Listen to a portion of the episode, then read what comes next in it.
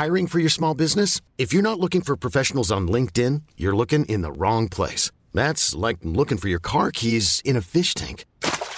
LinkedIn helps you hire professionals you can't find anywhere else, even those who aren't actively searching for a new job but might be open to the perfect role. In a given month, over 70% of LinkedIn users don't even visit other leading job sites. So start looking in the right place. With LinkedIn, you can hire professionals like a professional. Post your free job on linkedin.com slash achieve today. Ever catch yourself eating the same flavorless dinner three days in a row? Dreaming of something better? Well, HelloFresh is your guilt-free dream come true, baby. It's me, Keke Palmer. Let's wake up those taste buds with hot, juicy pecan-crusted chicken or garlic butter shrimp scampi. Mm. Hello Fresh.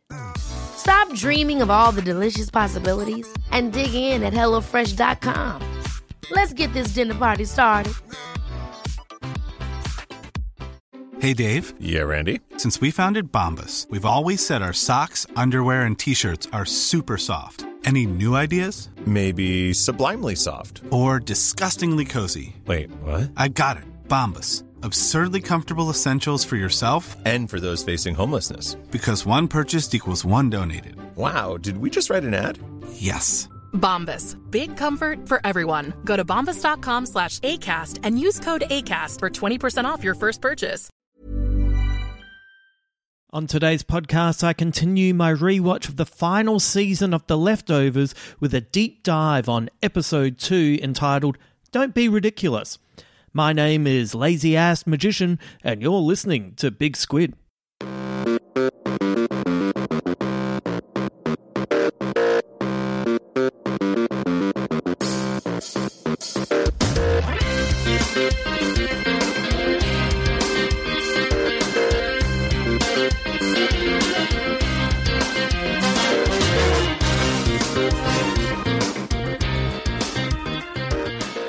Thank you for joining me today as we dig into a new episode of The Leftovers. There's a lot to get into, so I'm going to get to it ASAP. But just before I do, wherever you are, I hope you're looking after yourself and you're doing okay in these crazy times.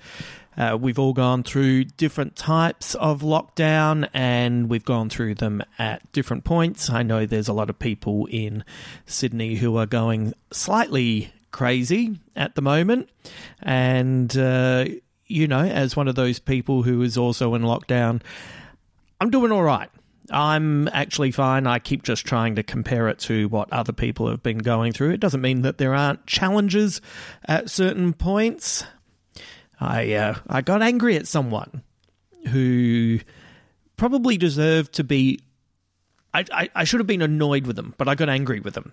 So it's funny how these things pop up out of nowhere. But uh, knowing that I'd kind of gotten angry when it probably didn't quite need that type of emotional response made me think, uh, you know what? Maybe you're feeling a bit frayed as well. So, uh, just a shout out to everyone out there. I hope you're looking after yourself, and I hope you're feeling okay. I'm if look, I'm I'm hoping that you're finding the experience of watching The Leftovers uh, for the first time or again to be quite cathartic. I find uh, that the series is so amazing in all the different emotions that it taps into, and I find that it helps me move through all of the different places that my head goes in in subtle and obvious ways. So I hope it's having a positive effect on you as well. I loved this episode. I love all the episodes, but this one it's Nora. Ah, wonderful Nora.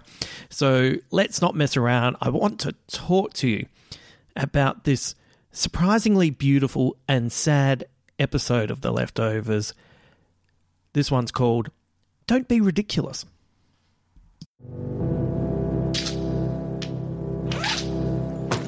I need to go to Australia. It's for work. Do you mind if I borrow this? I need something to read on the plane. You busting my balls? Can holy balls be busted? On the seventh anniversary, a great flood will come. You scared? I am. I have twenty thousand dollars in cash strapped to my body. You got anything else you want to tell me about? Maybe. Everything in my life I've done for a reason. There There has to be a reason. Why? My daughter might still be alive. Tell me I'm crazy. These are crazy times. Storm's coming. We open on the city centre for Jarden. It is the middle of the night, and Edward, the man atop the pillar in the middle of the city, peacefully looks out at the night sky. It is quiet. Even the people in their tents are asleep. Edward looks around and then suddenly dies, falling forward and hitting the ground. We see Nora is at her job and she's asking questions. These are the questions that ascertain whether someone truly departed or is trying to scam the system. And we recognize the woman Nora interviews. This is Sandy, the woman who gave money to Matt outside in the camp when he needed to find a way to take Mary back into the town of Miracle. Sandy is answering questions about her husband. Her husband was the man atop the pillar, Edward. Nora believes that the reason he lived up there and never came down is because it was his elaborate way of coping with the world. Sandy doesn't believe this at all. She believes her husband wanted to suffer. Heck, he wanted to be crucified, and she would have done this for him if she hadn't been arrested with one nail already in his foot. Sandy points out that her husband never wavered and that he wanted to prove himself to God. And last night, he got his reward, she says.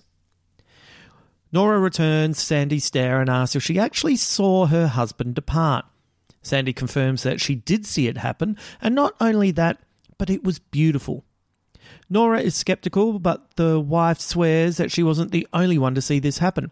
So Nora interviews people who were in the general vicinity. One woman didn't see it happen, but can't work out how Edward would have managed to find his way down. Another believes he just popped, like a bubble. A different woman claims that there is going to be another departure on the 14th, and the reason Edward already departed is because he was closer to God.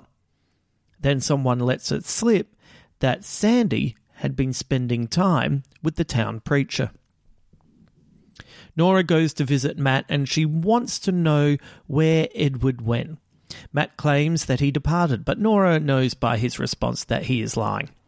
Matt changes tact. He points out that the wife lived for three years outside in the camp just so she could be closer to her husband.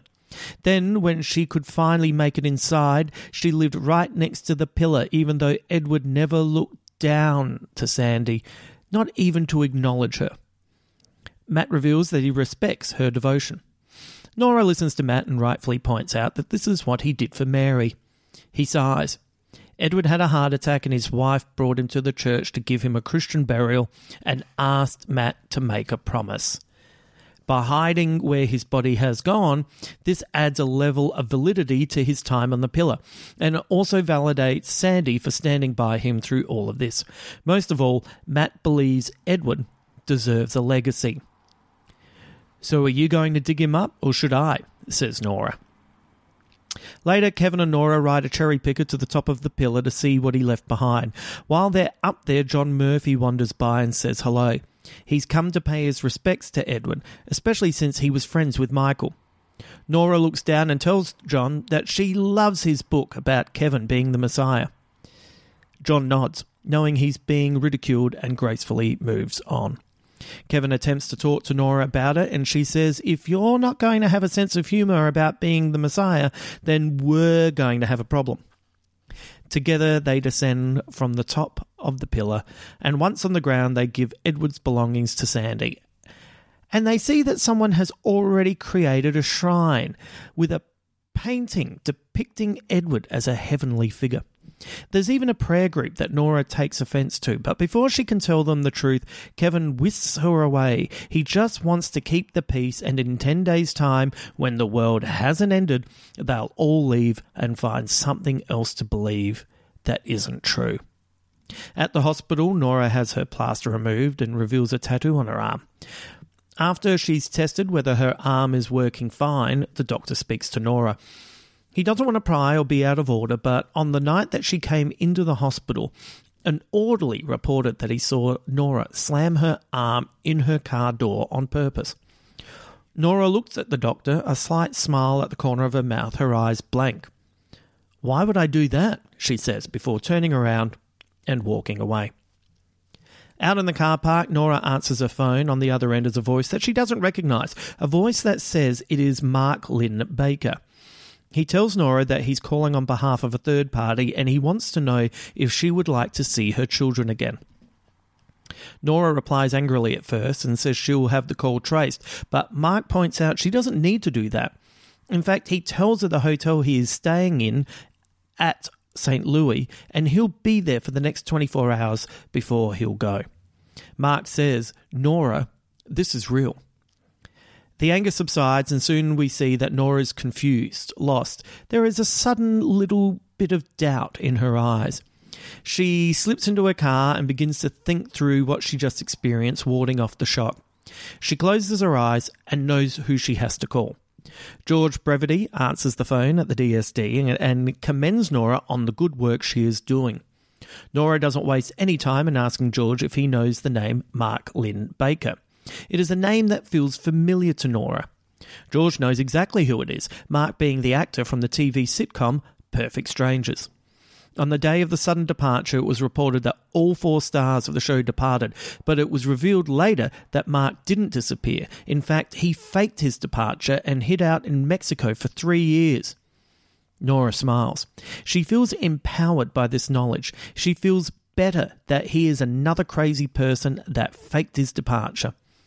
Nora gleefully tells George what Mark is up to now, that he's running a carrot stick. Even though it is last minute, George gives Nora permission to go to St. Louis and confront Mark face to face. Kevin arrives home to find Nora packing her bag. For a moment, you can see a worried look cross his face, but Nora reassures him that she is just travelling to St. Louis for work for a couple of nights. She asks if she can take the Book of Kevin on the flight for some light reading. Kevin is fine with that as an idea, but also points out that there is only one copy. Nora makes fun of Matt for not making copies, and through teasing her brother, Kevin realizes she is teasing him as well. But the teasing isn't nasty, it is kind of sexy, playful.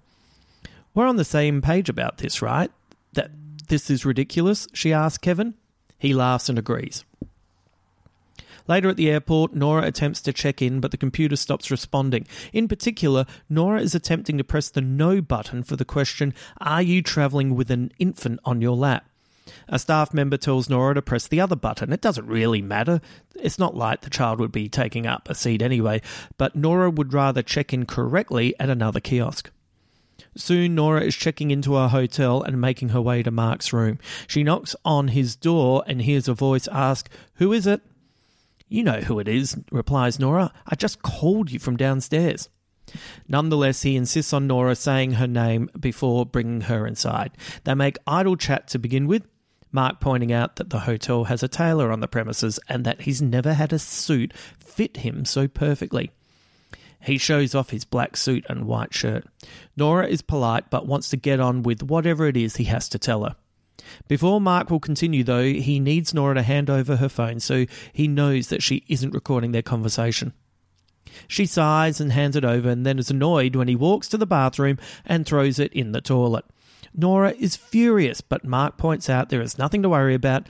Nothing that matters is down here, it's all up there in the cloud. Mark reads out some facts to Nora. He points out that they're quite scientific, so he doesn't want to get them wrong. He explains that there's a couple of different types of radiation non ionizing and ionizing. Within ionizing, it breaks down again into different types that are called alpha, beta, gamma, and neutron. Mark explains that neutron is really rare. It is the type you only find near particle accelerators or reactors. Yet high quantities of neutron radiation was found 48 hours later at places where the departures occurred. Now, the people who discover this fact take their information and findings to Switzerland and confirm their discovery with the best physicists in the world. They give it a name LADR. Now, because that radiation dissipates, it means nothing other than it is a footprint of what once occurred. They then worked out that if they built a machine and blasted an object with that same radiation, they could make the object go. Go where? says Nora. Wherever They went, Mark replies. Nora is again skeptical because she's never heard of this group of scientists. You would think where she works, she would have at least heard of these people. Mark points out they were never allowed to trial their findings on real people because it is difficult to get funding to blast people with radiation. What a shock. So, this group of scientists left Switzerland and now they're mobile. They move from city to city, country to country, working on their findings. Nora can't help herself and lets her skepticism show. Mark is not stupid and is deflated by her reaction for just a moment. He then gathers himself and tells Nora that he understands where she is coming from because he too was skeptical. But a woman known as Lauren allowed them to blast her with radiation and she went through to the other place. While Nora sits there, a memory flashes of her children rolling over her in happier times. That pain she has convinced herself she has mastered creeps back into her eyes. She isn't angry toward Mark. She is in fact empathetic. She attempts to be kind and attempts to give him an out with this story. Maybe he's not really in on this. Maybe he's being used, and those poor people aren't going through, but in fact they're being incinerated. Mark looks at Nora and nods. He stands up and hands her a phone. Mark explains that it'll only ring with a formal invitation and only once. He also hands Nora a USB stick with the testimonials of 119 people who have already gone through. He points out they're not idiots and they're not victims. In fact, they have to pass IQ tests. Are you married, Mark? says Nora. Not anymore, he replies. You? In a committed relationship. Then I'm wasting my breath, says Mark. Nora worries that Mark is delusional, maybe even suicidal, yet he pushes back, pointing out that the odds of him being left behind, that the odds that three of his four co stars would depart, well, does Nora know those odds? Yes, she does. Of course, she knows those odds. Nora lost her husband and two children. She was the one of four, just like Mark. He points out that the day of the sudden departure was arbitrary, it was pointless, and he's had enough. He wants to take back some control. Later that night, Nora settles in her hotel room for the night. She places foil over the fire alarm so she can smoke in her bedroom. She takes out the USB stick and slips it into her laptop. She begins to watch the testimonials. One after another after another. They all give consent. Alone in her hotel room, alone with her thoughts, Nora begins to be overwhelmed. The next day, Nora packs her hire car to head off, but when she types in the address in the NADSAT, it won't enter. She tries a couple of times, but in the end, she gives up and drives anyway. She travels to a park and pulls up so she can watch a group of children playing, in particular, a young girl. That young girl is Lily, older than we last saw her. Nora watches from the car as a young boy takes Lily's shovel, and in a moment of anger, Nora gets out of the car and takes the shovel back from the boy to return it to Lily. She says hello to the little girl and gives the shovel back, but much to Nora's dismay, Lily has no idea who she is. From behind, Lily's mum approaches. It is Christine, and she gives Nora a confused hello. Nora makes up a story about being in town for business and leaves as suddenly as she appeared.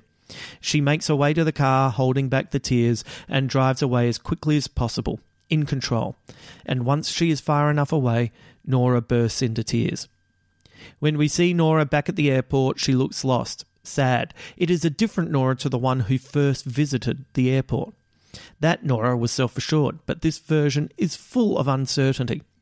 When she tries to leave the car park, the machine won't read her ticket, and when a car beeps her from behind, Nora explodes with rage. She gets out of her car and yells at the man who impatiently beeped her. She turns around and, in anger, pushes the barrier up so she can drive through.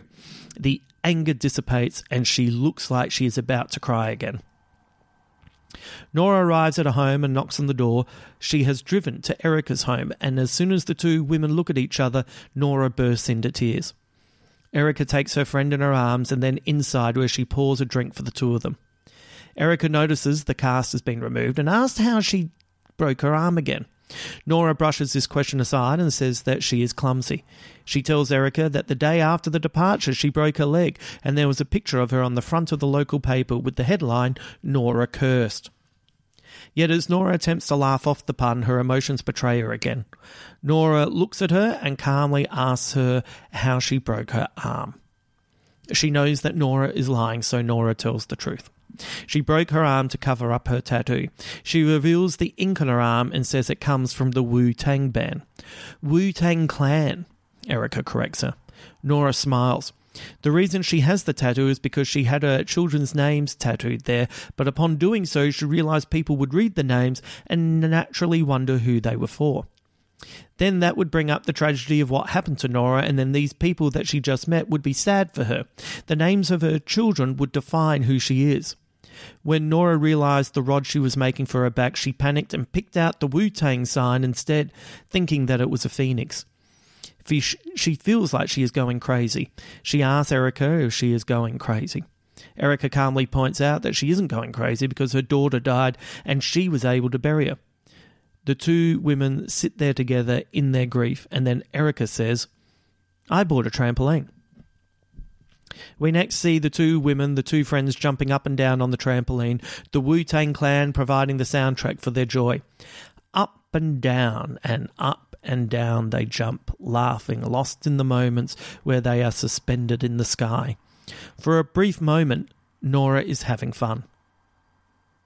That night, Nora drives back across the bridge and into Jarden. She's pulled over by a cop car, and the officer who gets out is Tommy. He hops in the passenger seat and asks if Nora wants to go for a drink, but she's tired. She wants to take a rain check. The business trip she is returning from has taken it out of her. So Tommy explains to Nora that Christine called him. Nora justifies the trip and says that it was all about business, but Tommy also points out that Nora quite clearly drove out of her way to see Lily. He explains that all Christine wants to know is if she has anything to worry about. Nora says no, everything is fine. That Christine came for her, came looking for Lily, and when she wanted her baby back, Nora didn't fight it. She didn't fight it because when she looked at Christine, she saw a woman who had lost her child. Nora gave her up, and now Lily doesn't even know who she is, so no, Christine doesn't have to worry. Tommy tells Nora the story about how Kevin adopted him when he was just three years old. For most of his young life, he believed that Kevin was his real dad. Then, when he turned 10 years old, they told him the truth. Tommy then spent the next 10 years knocking on the door of his real father, a father he refers to as an arsehole. He kept knocking on that door, even though it was obvious he'd moved on. Tommy wishes they hadn't told him who his real father was because he was already where he belonged.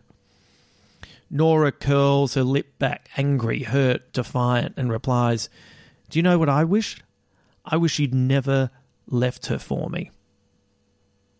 Tommy looks sad and points out that he didn't leave Lily for Nora. He left Lily for his dad. In fact, at that point in Tommy's life, he didn't even know Nora existed.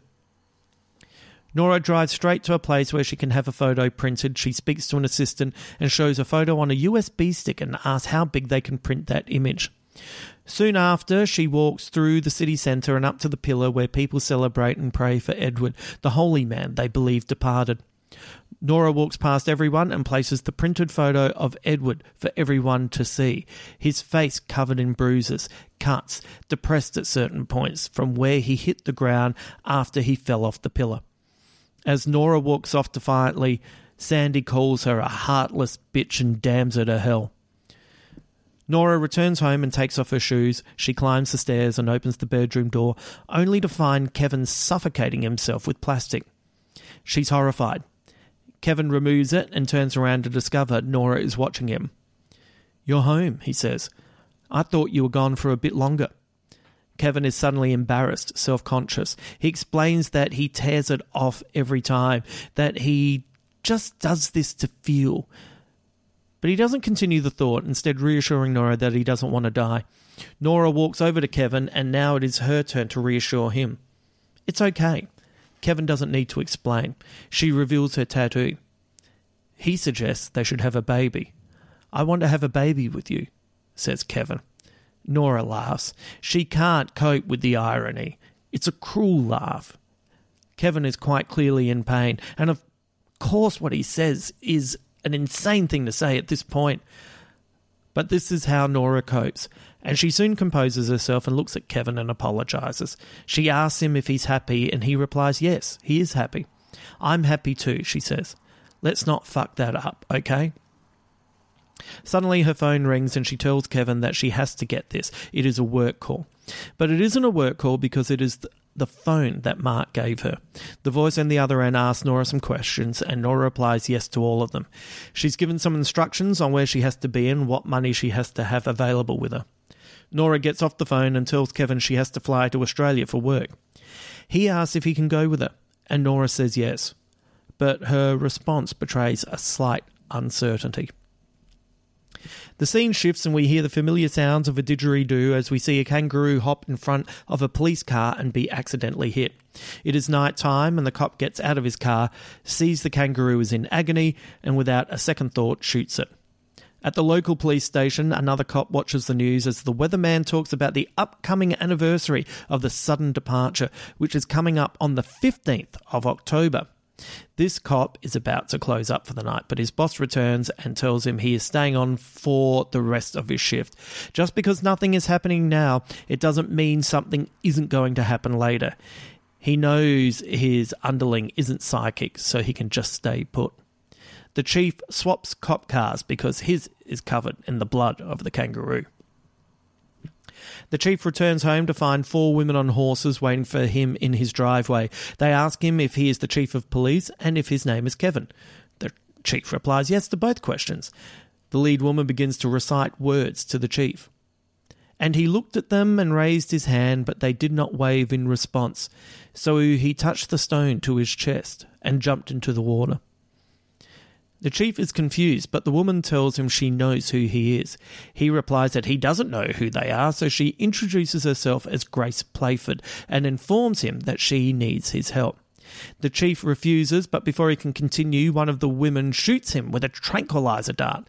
The chief passes out, and when he comes to, he discovers he's attached to a plank above a pool of water. The women tell him that they know who he is and that they'll see him again in two minutes. Then they dunk him into the water. They watch his body flail, and one of the women begins to worry that maybe, just maybe, the chief isn't the right person. But Grace is convinced it is despite their worries. They keep watching the chief flail about until he stops moving. The women wait, and they wait, and they watch. And they wait a little bit longer before one of them suggests they should get him out of the water. They raise the plank only to discover that the chief is dead. Kevin, we know who you are, says Grace. Wake up. The chief doesn't move. From behind, a figure makes his way out of the house, a man on crutches who walks out of the shadows and into the light. It is Kevin Garvey Sr. He looks at the women and says, What are you ladies up to? So remember back at the beginning of season one, there were moments that I asked you to keep in the back of your head, and one of them was the perfect strangers case.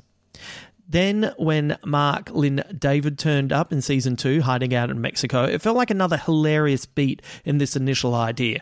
What a funny idea that the cast of Perfect Strangers departed, and then it turned out that one of them had been faking it. And then we arrive here in season three at today's episode, and not only is the idea explored even further, it is one of the most emotional moments in the series. This is what I love about The Leftovers. It can take ideas and twist them around and around and around until you get every last bit of creativity wrung out of it. An idea can be hilarious and tragic a confronting moment can provide levity, like Nora having a prostitute shooter and then casually bringing it up at a dinner party with her new partner and his daughter. The idea that the Perfect Strangers cast disappeared came from a writing workshop where writer producer Jackie Hoyt suggested it, and everyone loved it so much it was added to the show. That it turned into this deeply emotional moment with actor Mark Linn-Baker playing a version of himself. This is an actor who was starred opposite Peter O'Toole and Michael Caine he just absolutely nails this moment, and it is something I did not see coming. Let's not get away from this being a Nora episode, though. I love this character so much because, in many ways, she feels like the most self assured and pragmatic. She is often the voice of reason in a room, but when we see her alone, we know that she seethes with so much emotion. We must remember by this point, she has not only lost her whole family, but she's also lost Lily. And she also, as a child, alongside her brother, watched her house burn down with her family inside. This is a deeply damaged person. Losing Lily, like that is another blow that this character could not cope with. That was a custody battle she wasn't prepared to have because she knows what it is like to be a mother and lose your loved ones. Despite Nora's aggression in claiming she is fine, she's a damaged individual who yearns for some peace of mind. This is why Nora is skeptical of anyone who claims they have found peace of mind or want to attach themselves to the, part, to the departure as a positive, the day that continues to haunt her even now. Edward dying is a catalyst for all of these emotions to boil to the surface again. And how can Nora have any sympathy for a man who ignored a devoted wife in the hope that Jesus would see him? He is a modern day Millerite with a much stronger platform to stay up on that pillar, literally and metaphorically. Nora can't let them get away with claiming he departed because it just isn't true, and to claim otherwise is a lie, a lie that relates back to her pain. I love Nora, but when she places the photo of Edward all battered and bruised from his fatal fall, it is a brutal reminder that Nora can snap. This is a moment that gives her a semblance of control after her recent experiences. Once she has that talk with Tommy, any peace she discovered at Erica's place is long gone. The trampoline effect is over. Nora has always appeared to be the strongest character, but there is a vulnerability that hides just below the surface. Only Nora could want her children's names to be tattooed across her arm and then immediately realize that she is opening up the potential for people to pity her, to feel sorry for her, to look at her sadly. Nora doesn't want to be treated like a victim. She doesn't want to be defined by this event, even though it is clearly uh, an event that just casts a long shadow over her. It is why she would rather break her arm to cover up the tattoo than admit to anyone the mistake she made. Kevin strangles himself to feel, to return to that place beyond where he was in complete control. Nora is convinced she is in control and she doesn't want to feel those old wounds. She wants to cover them up any way possible so nobody can remind her that they're there in the first place. And even though Nora prides herself on her skepticism that she's able to sniff out a lie in any given situation, when she is opposite Mark, she is defanged. His sincerity, coupled with the odds that three of four could disappear, odds that she understands, puts doubt into her mind watching the testimonials of all the people who have allowed themselves to be doused with the radiation in the off chance they can travel to that other place, each and every one of them declaring that they are of sound mind, digs deep into Nora's soul. And then technology forcing her to confront questions she doesn't want to answer or won't let her travel home to Kevin. It feels like the universe is trying to tell her something. Nora would roll her eyes if it were Matt telling her it was a message from God. But when there is something else out there that takes your loved ones away, maybe in turn it tries to send you a message that can't be interpreted by anyone else. Nora is wonderful and terrible in this episode. She can exhibit great empathy and cruelty. She is vulnerable and angry. For me, Nora is the greatest character in this series and one of the all time great characters in any TV show. Why? Because she's so real. She's every one of us. Nora is the best of us and the worst. She inspires us to be better and she warns us that if we don't pay attention, we can also be terrible. I love this character so much, but I worry about where she is going to go next. The only thing we can count on is that wherever she does go, it will be Nora's decision. Whether it is the right decision or not, you will have to wait and see. And finally, what is happening in Australia with those women on horseback quoting from the Book of Kevin while drown, drowning another Kevin who is also a policeman? When you see Kevin Garvey Sr. stumble out of the shadows, you know that whatever is happening in this part of the world will be another manifestation of grief and the damage it can do to the world around us.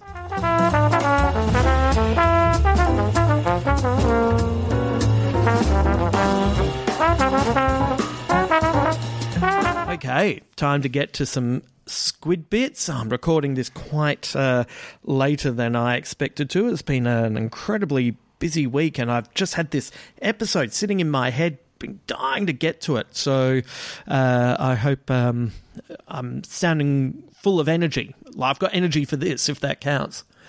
Um, anyway, Squid Bits, uh, the opening credits, uh, have a different theme song that we've heard before. It is the theme song for Perfect Strangers, and the episode title, Don't Be Ridiculous, is the saying that the cousin Balki used to say.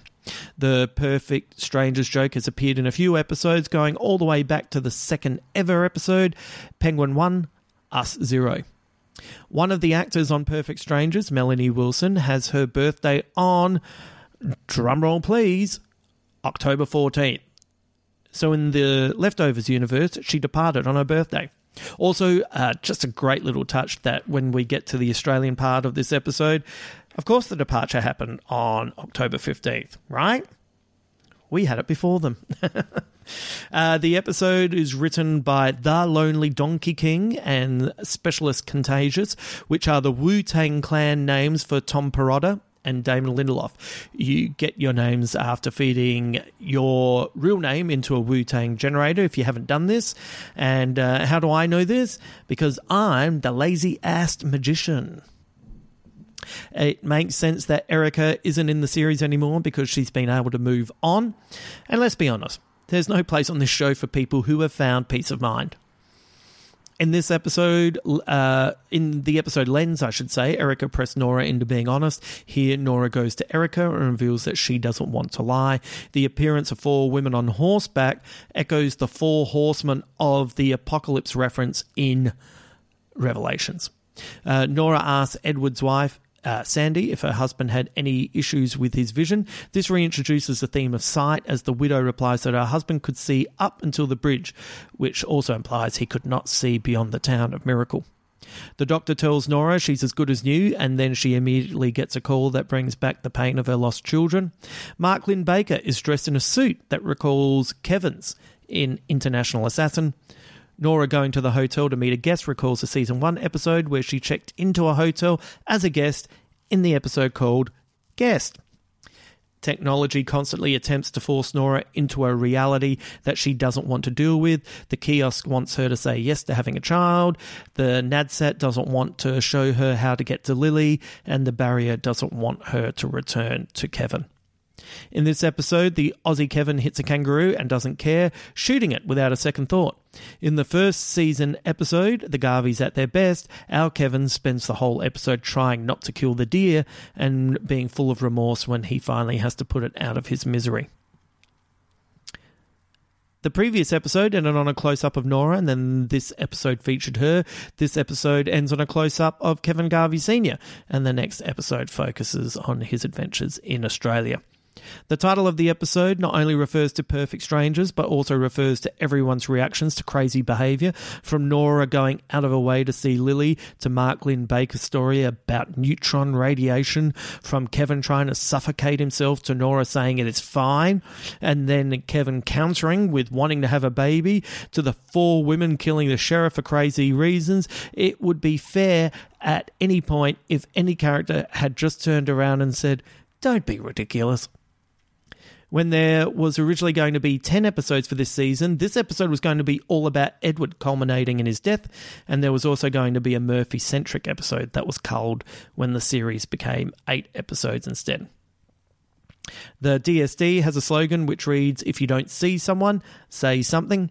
This is a reference to the real world anti terrorism slogan If you see something, say something when Nora is first checking in at the at the airport, you can see a sign behind her that reads "Departures." When this series was originally on TV, Carrie Coon was starring in season three of Fargo, and by chance played a character who also had difficulty getting technology to work. The term LADR, first referenced in the pilot, stands for low amplitude Denziger radiation, which is from Dr. Denziger's report, the acronym LADR echoes the word ladder and uh, directly references the opening scene of this season with the Millerites climbing a ladder to be seen by Jesus. And of course, you know, everything existing up in the cloud, everything important existing up in the cloud, of course, is uh, science, which is something that Nora believes in, but also r- kind of religious as well, if you believe it was the rapture. In real life, Mark Linn-Baker, the actor, has been married two times. In the Leftovers universe, though, his second marriage couldn't have happened because that was around the time he was hiding in Mexico pretending he had departed. What a great performance, don't you think? Like, just what a great guy. What a great performance. And, you know, just a what a stroke of genius all of this is.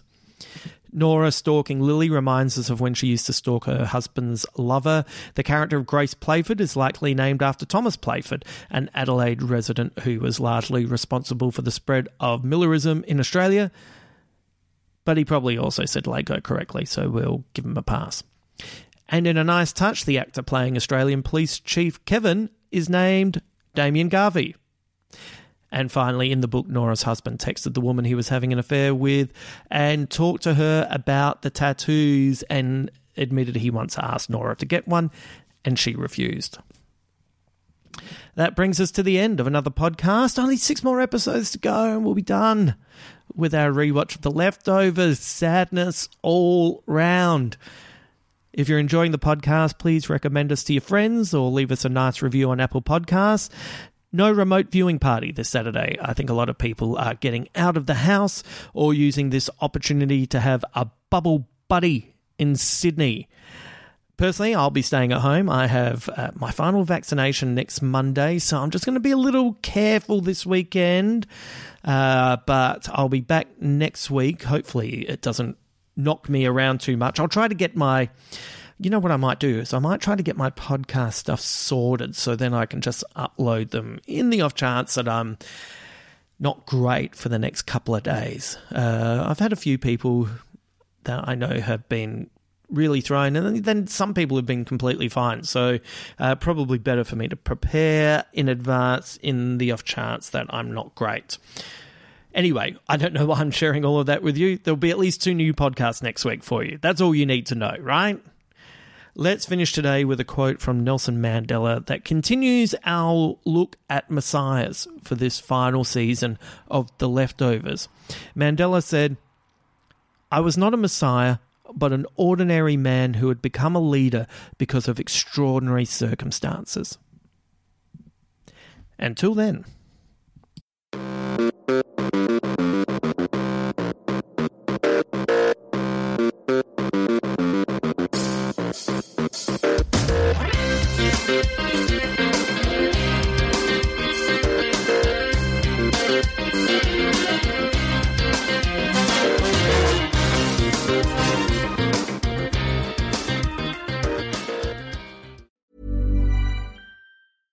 Ever catch yourself eating the same flavorless dinner three days in a row?